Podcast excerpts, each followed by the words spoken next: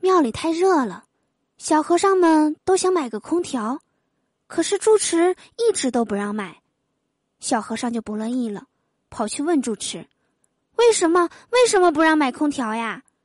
住持说：“因为庙里有佛啊。”小和尚又问：“有佛和买空调有什么关系啊？”主持说。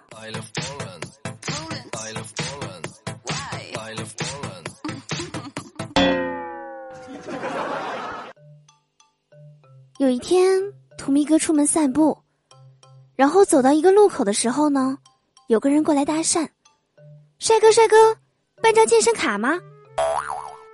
然后图米哥当时看了一眼啊，就敷衍的走掉了，不需要，不需要。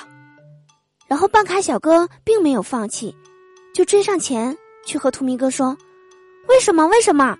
你为什么不办呢？”图米哥说：“我存钱。”卡小哥一听，点了点头。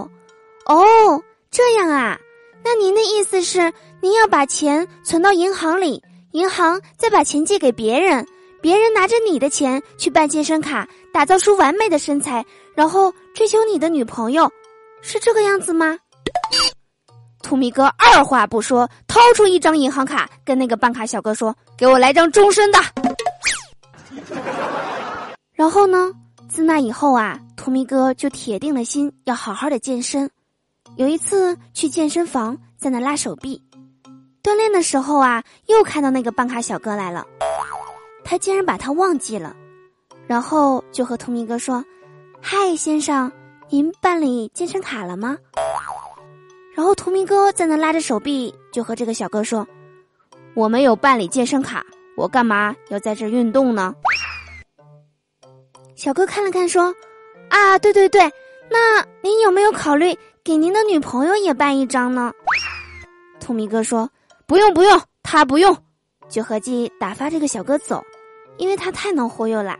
这个时候，办卡小哥熟悉的点了点头，看了看图米哥说：“哦，那您的意思是您要一个人走进健身房健身，然后把女朋友丢在家里？”隔壁老王替您照顾他，带他吃饭、逛街、看电影，是这个意思吗？